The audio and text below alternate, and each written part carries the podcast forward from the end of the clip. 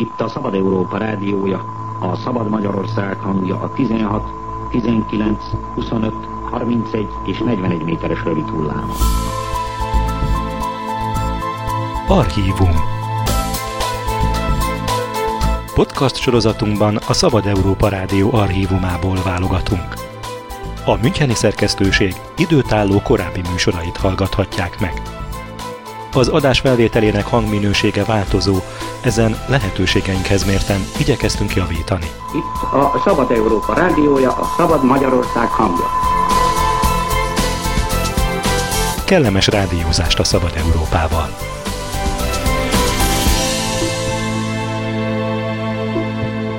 Most meghallgathatják a Szabad Európa Rádió ezerkilencszázkilencvenkettő. november harmadikán sugárzott műsorát. Az újjászülető szélsőjobb Kelet-Európában. A szerkesztő Láng Júlia. Mai adásunkban néhány kelet-európai országot járunk végig.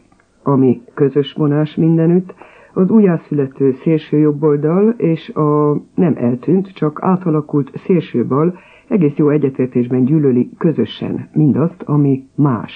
Romániában, ahol fölélett az Antonescu kultusz, volt vasgárdisták aktív szerepet játszanak a közéletben. Csehországban és Szlovákiában már évek óta burjánzanak a szélsőséges nacionalista és antiszemita kiadványok, de az érvényben lévő sajtótörvény csak kevés lehetőséget kínál megfékezésükre. Oroszországban a jobb oldalt a szélső bal adja. Több száz apró fasiszta szervezet sírja vissza a szovjet hatalmat. Lengyelországban az idegen ellenesség nem egyszer Európa ellenességé fajul.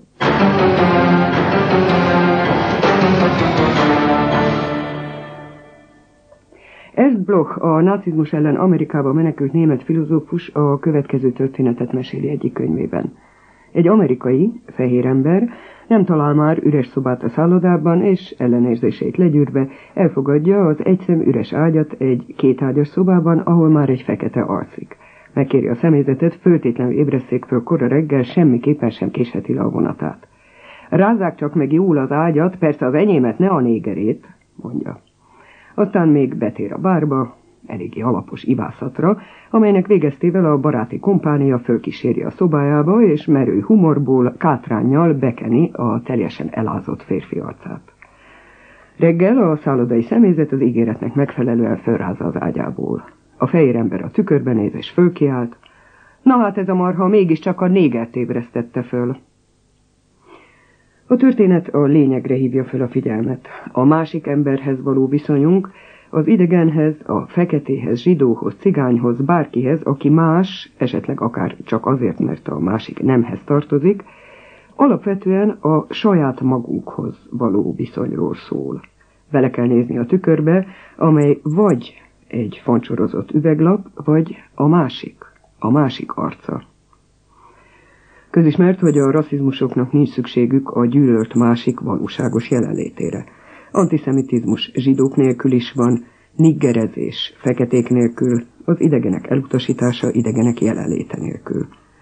A probléma Németországban német kérdés, Franciaországban francia kérdés, Magyarországon magyar kérdés. A többi között erről is beszéltek kollégáim, Dan Ionescu és Michael Shafir, rádiónk román kutatóosztályának munkatársai. Nemrégiben az International Herald Tribune egyik cikkében azt írta, ha valaki elaludt volna Romániában ezerkilencszázharmincnyolcban, és fölébredne ma ezerkilencszázkilencvenkettőben, nem találna semmi különbséget. A cigányok számára Románia olyan, mint egy koncentrációs tábor. Kérdeztem a román kollégákat, túlzásnak tartják-e ezt. Bon, je suis d'accord en partie, parce que si on se réveille en ezerkilencszáznyolcvankettő... Részben egyetértek, de ha ezerkilencszázkilencvenkettőben ébred föl valaki, azért ott volt a kommunizmus a két dátum között. A helyzet tehát nem lehet ugyanolyan. Ami nehéz a mai romániai politikai élet felmérésében, az a különbségtétel a szélső bal és a szélső jobb között. És ez nem csak román specialitás. Máshogy is előfordul, hogy a volt szélső bal átcsap szélső jobba. A nacionalista pártok nem mondják magukról, hogy jobboldaliak, azt mondják, nacionalisták vagyunk. valójában a Ceaușescu féle nacionalizmus közvetlen örökösei.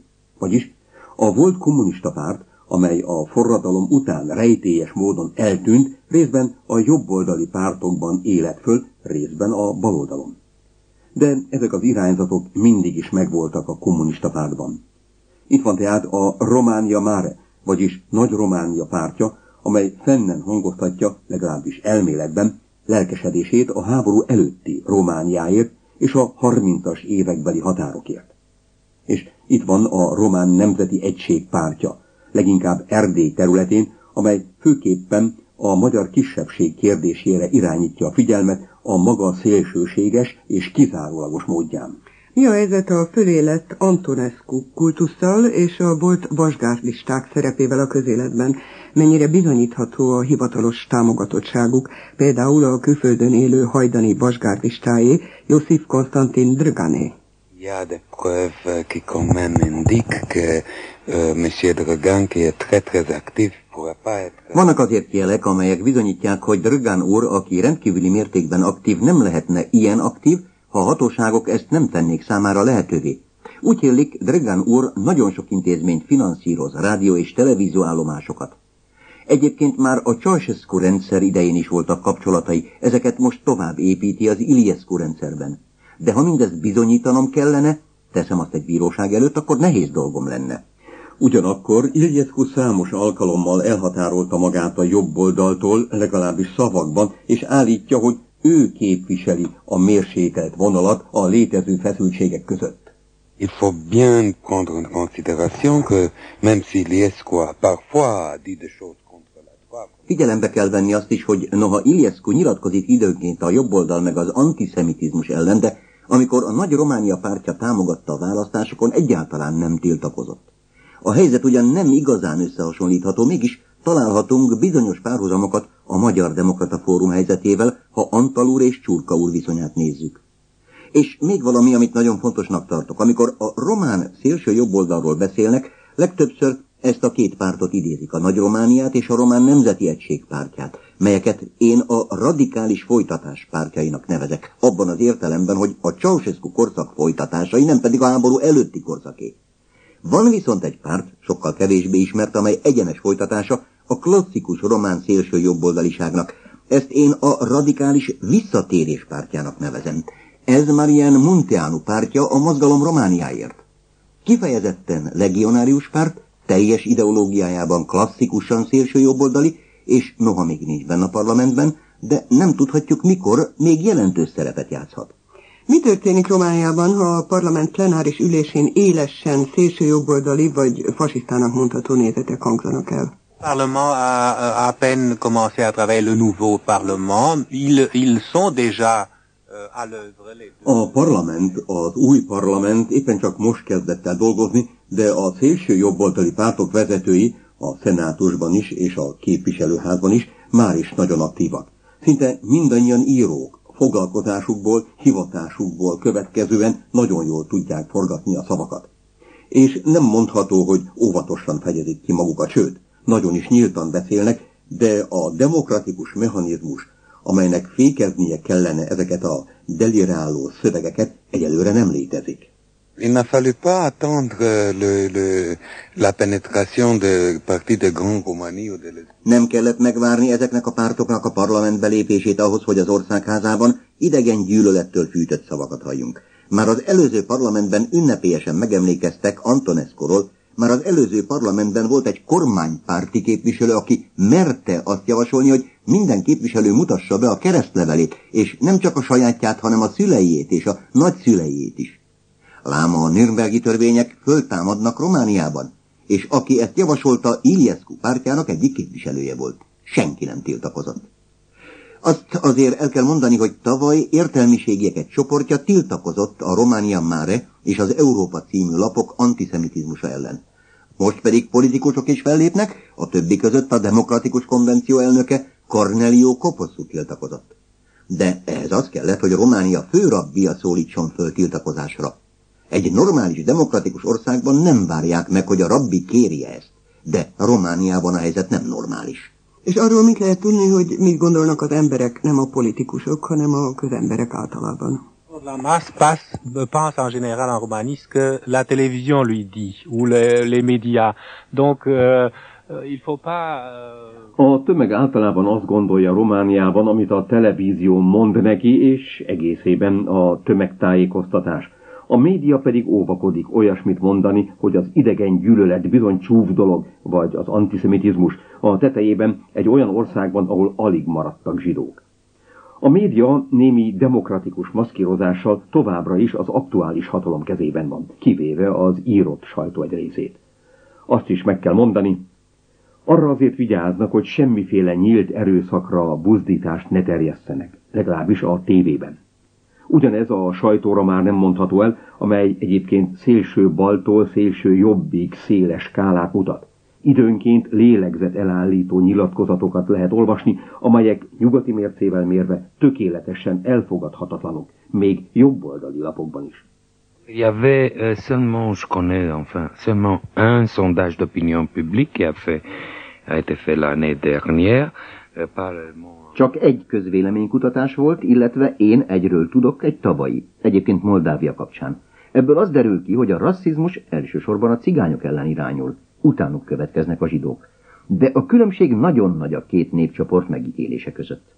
Ami a cigány kisebbséget illeti, amelyről ma azt mondják, hogy két és fél milliós, azt hiszem, hogy itt inkább egy statisztikai, mint valós demográfiai robbanásról van szó. A Ceaușescu éra idején azt mondták, mintegy háromszázezren vannak. Ma viszont a cigányvezetők a három milliós számot is szokták idézni. A társadalom tehát hirtelen azzal szembesült, hogy talán tízszer annyian vannak, mint ahogy korábban gondolták. Persze a romániai statisztikák a kisebbségek kérdésében mindig is nagyon kétségbe vonhatók voltak. Biztos, hogy kisebbítették a létszámot. Ugyanakkor a napjainkban idézett három vagy két és fél milliós szám egy kicsit a másik irányban látszik túlozni. Nagyon nehéz pontos becsléseket adni. Ami pedig a cigányok elleni erőszakos támadásokat illeti, általában kocsmai verekedéssel kezdődik a dolog, és azután kiszélesedik a konfliktus. Ami új elem az egészben, az a még tovább növekedett szegénység. A lakosság legalább hetven százaléka a létminimumon vagy az alatt él. És mivel vannak gazdag cigányok, mert jó üzleti érzékük van és sikeresek lettek, most ürügynek használják őket. Tudomás sem véve arról, hogy a cigányok nagy tömegei még a románoknál is nagyobb nyomorban élnek. Milyen törvények vannak érvényben a rasszizmus és az idegengyűlölet ellen? La Constitution a des provisions pareilles, le Code pénal a des provisions pareilles. Az alkotmánynak megvan az idevágó passzusa, a büntető törvénykönyvnek szintén. De ez nem ér semmit, mondok egy példát. A főrabbi a főügyészhez fordult egy nyílt és durva antiszemita megnyilatkozás ügyében. Több mint egy évet kellett várnia a válaszra, amely abból állt, hogy mivel testi sértés nem történt, nincs törvény, melyet az esetre alkalmazni lehetne. A törvények, tudjuk, mindig mindenütt értelmezés kérdései. A törvények azoknak vannak, akik tiszteletben akarják őket tartani. Ha a nagy többség nem akarja tiszteletben tartani, akkor a törvény nem is létezik. Dan Ionescut és Michael Shafirt hallottuk, a Szabad Európa Rádió román kutatóosztályának munkatársait. Ahogy ők is említették, szélsőjobb és szélsőbal összefonódása és összefogása nem csak román specialitás.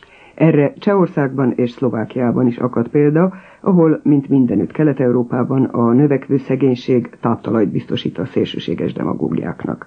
A pozsonyi perben, amelyről Szarka László beszél, a lefoglalt úszítótartalmú könyvek egyike állítólagos nemzetközi zsidó összeesküvésről beszél. A nemrég kezdődött per egyelőre nem jutott messzire, már kétszer halasztották el a tárgyalást, mert a vádlott rosszul létre hivatkozott. Pár héttel ezelőtt kezdődött Pozsonyban az a per, amelynek vádlottja az Agressz kiadó tulajdonosa, dr. Martin Schavel. A vádirat szerint a kiadó antiszemita tartalmú könyveket adott ki, s ezzel a csehszlovák büntetőtörvénykönyv százkilencvennyolcadik paragrafusában rögzített faj, nemzetiség és meggyőződés elleni izgatás vétségét követte el. Ezért a felelős kiadó akár nyolc évi büntetést is kaphat. A nagy érdeklődés mellett zajló per egy Csehszlovákiában közel két éve folyó nyilvános vita állomása. Már ezerkilencszázkilencvenben is megjelentek olyan lapközlemények, kiadványok, amelynek hangvétele szélsőséges jobboldali és nacionalista hangvételű volt. A romlás fejedelmei, illetve a zsidó bölcsek jóslatai, valamint a szionizmus eredete című kiadványokról pedig megjelenésük pillanatában köztudott volt, hogy nyíltan antiszemita tartalmú könyvekről van szó. Az Agressz kiadó természetesen nem az egyetlen olyan vállalkozás, amely szélsőjobb irányzatokat, nacionalista uszítást támogató kiadványokat jelentett meg. A Prágai Politikai Hetilap című sajtótermék szélsőséges hangvétele ellen már ezerkilencszázkilencvenegy. decemberében ötven parlamenti képviselő tiltakozott, és a lap betiltását sürgette. A jelenleg érvényes csehszlovákiai sajtótörvény azonban csak igen korlátozott lehetőségeket kínál a szélsőségeket hirdető kiadványokkal és terjesztőikkel szemben. Az Agressz kiadó kiadványait ugyan például elkobozták, de a pult alól az eredeti árnál jóval drágábban még nem régen is be lehetett szerezni az antiszemita kiadványokat.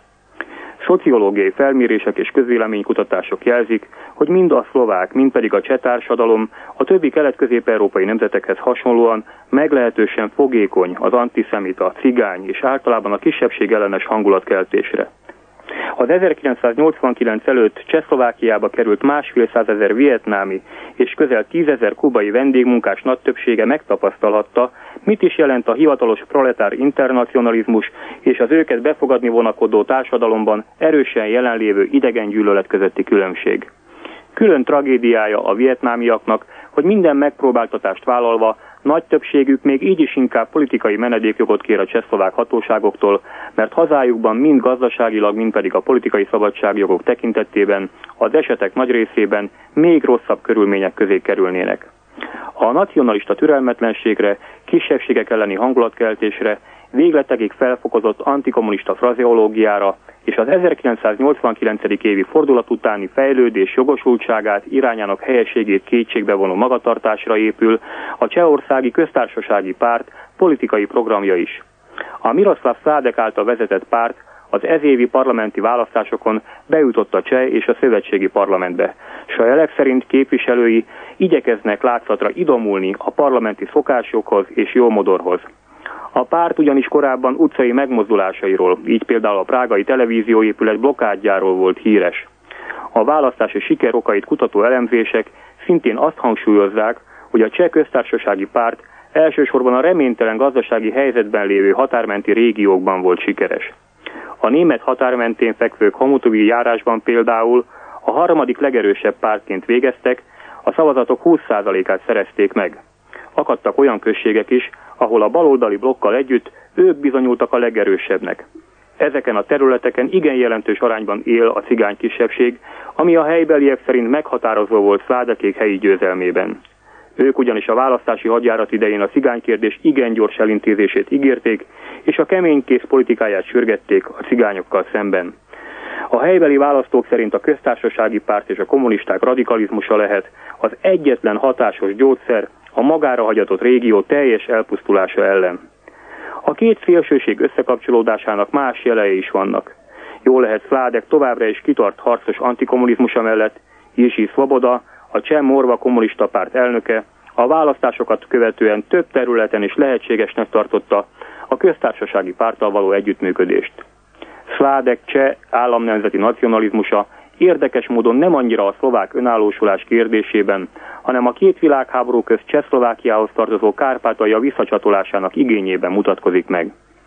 A Csehszlovákia kettéválását közvetlenül megelőző hónapokban ez a követelés nyilvánvalóan semmi másra sem lehet jó, mint a cseh nacionalizmus kondicionálására. Szlovákiában mindezidáig nincs komolyabb szélsőséges politikai kifejeződése, legalábbis politikai párt formájában, annak az igen erőteljes kisebbségellenes nacionalizmusnak, amely a szlovák sajtó nagyobb részében, és valószínűleg már a szlovák közvélemény igen számottevő hányadában is megfészkelte magát. Ennek okát elsősorban abban jelölhetjük meg, hogy a gyakorlatilag egyedül kormányzó demokratikus Szlovákiáért mozgalom túlsúlya egyszerűen nem tette lehetővé erőteljesebb szélsőségek jelentkezését. Másrészt a Mečiar kormány nem is mindig visszafogott nacionalizmusa, ez idáig képes volt a szlovákiai közhangulatot részben legalábbis kanalizálni. A nyíltan nacionalista és kisebbségellenes programot valló társutas szlovák nemzeti párt például ezért nem tud igazán jelentős tömegbázist kialakítani, sőt az utóbbi időkben politikai súlya mintha tovább csökkenne. Mindez természetesen nem jelenti azt, hogy a szélsőjobb tendenciák Szlovákiában ne lennének a csehországiaknál is erőteljesebben jelen a közvéleményben. Az antiszemitizmus, cigány, cseh és magyar ellenesség ilyen-olyan csatornákon a szlovák társadalom minden rétegéhez eljutott már, és igen erős pozíciókra tett szert. A most folyó és a bevezetőben említett pozsonyi per lefolyása és kimenetele arra is választhat, hogy az önállósuló Szlovákiában milyen határozottan kívánnak gázat szabni ezeknek a szélső jobb irányba mutató áramlatoknak. Alig ha kétséges ugyanis, hogy a jövő évben várható szociális, gazdasági megrázkodtatások csak tovább erősítik majd a nacionalista és szociális demagógia bázisát, amivel szemben kizárólag az egyértelmű beszéd, az egyértelmű politikai magatartás, vagyis a demokrácia alapérdekei mellett való elkötelezettség jelenthet hathatós ellenszert. Szarka László, Szabad Európa Rádió, Budapest. A másként gondolkodás iránti paranoiás gyanakvás mindig is szerves része volt a kommunista ideológiának. A kommunizmus összeomolván a kirekesztésnek és az ellenségkép fölépítésének a hajlama maradt, és támaszt talált az újjáéledő fasiszta ideológiákban. Az oroszországi helyzetről Gereben Ágnes számol be. A patrióták mellett az orosz jobboldalt főleg a szélső bal adja. A kommunizmus ízig-vérig baloldali eszmerendszere szovjet ideológiává változván már a bolsevikok uralomra jutása után alig néhány évvel, a huszas évek második felétől viharos sebességgel elindult a jobboldalinak ismert értékek irányában. Az internacionalizmus nevében orosz felsőbbrendűséget, kirekesztő nacionalizmust hirdettek. Az ellenség gigantikussá gerjesztett képe a szovjet élet egyik főszereplőjévé vált, államvallássá lett az idegenek, a másság iránti gyanakvás és gyűlölet. Ma már dokumentumok ezrei tanúsítják ezt. Én most csak egy példát említek. Összeszámolták, hogy ezerkilencszázhetven és ezerkilencszáznyolcvanhét között nyolcvankét milliót tett ki a párt égisze alatt megjelent programmatikusan antiszemita könyvek és brosúrák példányszáma. Volt, van és főleg lesz tehát mire támaszkodnia az orosz jobboldalnak, amely ma minden nappal határozottabban hallatja hangját. A világ, amely annyit beszél rosszokról, még egy hírügynökségi jelentés erejéig sem igen vett tudomást arról a támadásról, amellyel ugyanazokban a napokban a Pamyat nevű számos szélsőjobboldali, illetve fasiszta szervezetből álló mozgalom egyik ága, a Vasziljev féle párt megfélemlítette az egész orosz társadalmat. A fasiszta jelszavakat üvöltöző, feketeinges különítmény iszonyú erővel rátámadta Moskovsky Komsomolets nevű liberális moszkvai lap szerkesztőségére, és az éppen szerkesztőségi értekezletet tartó újságírókat terrorizálva, fizikai erő alkalmazását kilátásba helyezve megígérték, hogy legközelebbi látogatások alkalmával véres pogromot rendeznek, ha addig a lap bocsánatot nem kér tőlük. A feltűnésre, össztársadalmi figyelemre és főleg mártír glóriára vágyó Vasziljevék videóra rögzítették tulajdontámadásukat, és a néhány perccel a támadás után a helyszínre siető rendőröknek vigyorogva átnyújtották a kazettát, annak bizonyítékául, hogy ők bizony nem követtek el a jelenlegi törvényekbe ütköző cselekedetet. Jó néhányszor láttam a felvételt, és elmondhatom, hogy a félelem, a pogromvárás hangulata, a tehetetlenség átjön a képeken, beköltözvén a néző lelkébe is. Nem hatottak volna azonban olyan erővel ezek a filmkockák, ha a szélső jobboldali pogromoktól való rettegés mára nem hatotta volna át az orosz társadalmat, elsősorban a nagyvárosok lakóit.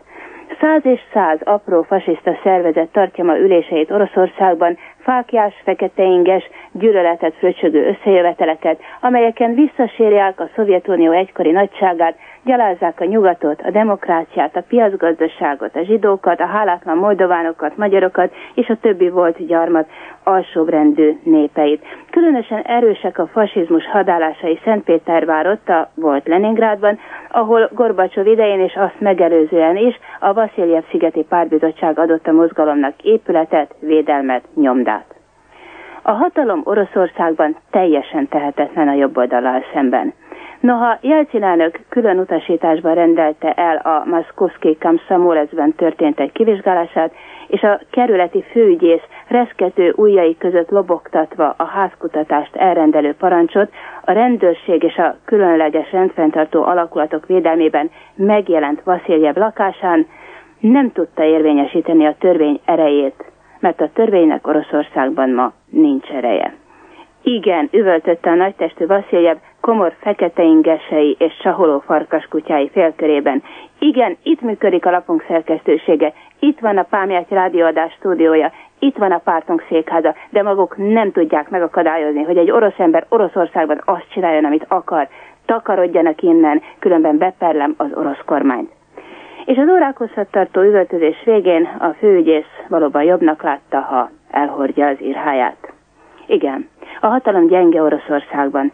Tétovasságát nem csak az magyarázza, ami a nyugat-európai kormányokét, hanem az is, hogy retteg és okkal retteg ettől a feltörő erőtől, amely egyik napról a másikra valóban megdöntheti a fiatal, gyenge orosz demokráciát. A Pamyat meg a többi, ma már országos hálózattal rendelkező orosz fasiszta szervezet akadálytalanul kínálja brosúráit az orosz városok utcáin, és mögöttük ott áll a volt pártvezetőkből, ká gé bé tábornokokból, híres írókból, igen, híres írókból álló hazafias erők kongresszusa, ugyanezekkel az ervekkel, infrastruktúrával és a hatalom féktelen vágyával. Készen arra, hogy a Pamyat tüzérségi előkészítése után kedvezővé váló hadihelyzetben átvegye a kormányzást. Gereben Ágnest hallották. Az Európa szerte növekvő rasszizmus és intolerancia arra késztette az Európai Biztonság és Együttműködési Konferencia szervezetét, hogy ötnapos nemzetközi tanácskozást tartson a témáról. Erre a múlt héten Varsóban került sor. A konferencia tanulsága szerint nincs ország, amely mentes lenne az intolerancia veszélyétől. A nemzetközi találkozó helyszínén, Lengyelországban néhány nappal a konferencia előtt szélsőjobbos tüntetés zajlott. A pé á pé hírügynökség szerint a Lengyel Nemzeti Közösség pártjának tagjai idegenellenes jelszavakat kiabálva a Krakói utcán látványosan elégették az Európai Közösség zászlaját, és követelték azoknak a skinheadeknek a szabadon bocsátását, akiket azután vettek őrizetbe, hogy Novautában idegenellenes indulatból halálra vertek egy német kamionsofőrt. A lengyelországi xenofóbia nem válogatós a célpontokban, van párt, amely még a külföldi befektetést is ellenzi. Voranovics Szczepán jelenti. A jobboldal politikai arculatához mindenképpen az egyházzal való szoros kapcsolat, valamint a nemzeti hagyomány a nemzeti tartalmak kultusza jellemzi. A jobboldal és az egyház kapcsolata többségű kapcsolatrendszer, melyben néhol a párt neve is érzi az egymásra utaltságot. Ilyen a Nemzeti Keresztény Egyesülés. Szorosabb kapcsolatokról nem csak a pártok programja tanúskodik, hanem az emberek magatartása, a gondolkodásmódja is. Nemrégiben a Gazeta Wyborcza, az ország legolvasottabb napilapja közzétette az egyik közvéleménykutató intézet által készített felmérés eredményeit, melyben a megkérdezettek az idegenekről kellett nyilatkozniuk. A felmérés eredményeinek százalékos megoszlása kimutatta, hogy csak minden második állampolgár engedné meg, hogy az idegenek az országon megtelepedjenek, csupán minden tizedik állampolgár szomszédjának is elfogadná őket. De a felmérés legérdekesebb eleme az, hogy kik voltak amellett, hogy a jövevények menjenek vissza oda, honnan jöttek. Olyan válaszadók, akik elemi képzettséggel rendelkeznek, és hetente többször vesznek részt istentiszteleten. A példa nem véletlen, az idegenek iránti fenntartás lényegében valamennyi jobboldali pártprogramjában jelen van. Néhol azt eredményezi, hogy a külföldi befektetések iránt is kevésbé érdeklődnek az egyes jobboldali csoportok, illetve a földvásárlás ügyét is árnyoltan vetik fel, különféle feltételhez kötve. Így áll hozzá például a Nemzeti Demokrata Párt, mely igaz, nem képviseli magát a parlamentben. Általában elmondható, hogy a lengyel jobboldal több áramlatot próbál egyesíteni, illetve felmutatni a politikai életben. Ezért így gyakran a változásokra kerül sor, így például viszonylag nem régen a Demokratikus Unióból vált ki Alexander Hál pártja, az úgynevezett lengyel konvenció, mely egy széles jobboldali platformot kíván létrehozni. A szélső jobb hatásaira igen fogékony skinhead csoportok több látványos akciót rendeztek, melyben kifejezték igen gyűlöletüket. köztudomású, hogy hovatartozási problémáikra nagy agresszivitással reagálnak, melyet a jobbonnalnak sikerült kihasználnia. Legutóbb az úgynevezett lengyel közösség, melyet Boleszláv Tejkovszki vezetett, mutatta be, hogy rendelkezik már némi szervezeti tapasztalattal. Tüntetés a német nagykövetség előtt, német turisták csoportos megtámadásait így tovább. Nemrégiben például Krakóban egy skinhead csoport német kamiongépkocsi vezetőket támadott meg. Az egyik gépkocsi vezető belehalt a sérüléseibe. A társadalom természetesen mélyen elítéli ezt a fajta magatartást. A skinhead csoportok létszámát nehéz megállapítani, mivel csupán ideiglenesen szerveződnek, akcióik nem mindig központi szervezésűek. Stefán Valamagy, Szabad Európa Rádió, Varsó. A Szabad Európa Rádió ezerkilencszázkilencvenkettő. november harmadikán sugárzott műsorát hallották az újjászülető kelet-európai szélsőjobbról. A szerkesztő Láng Júlia volt.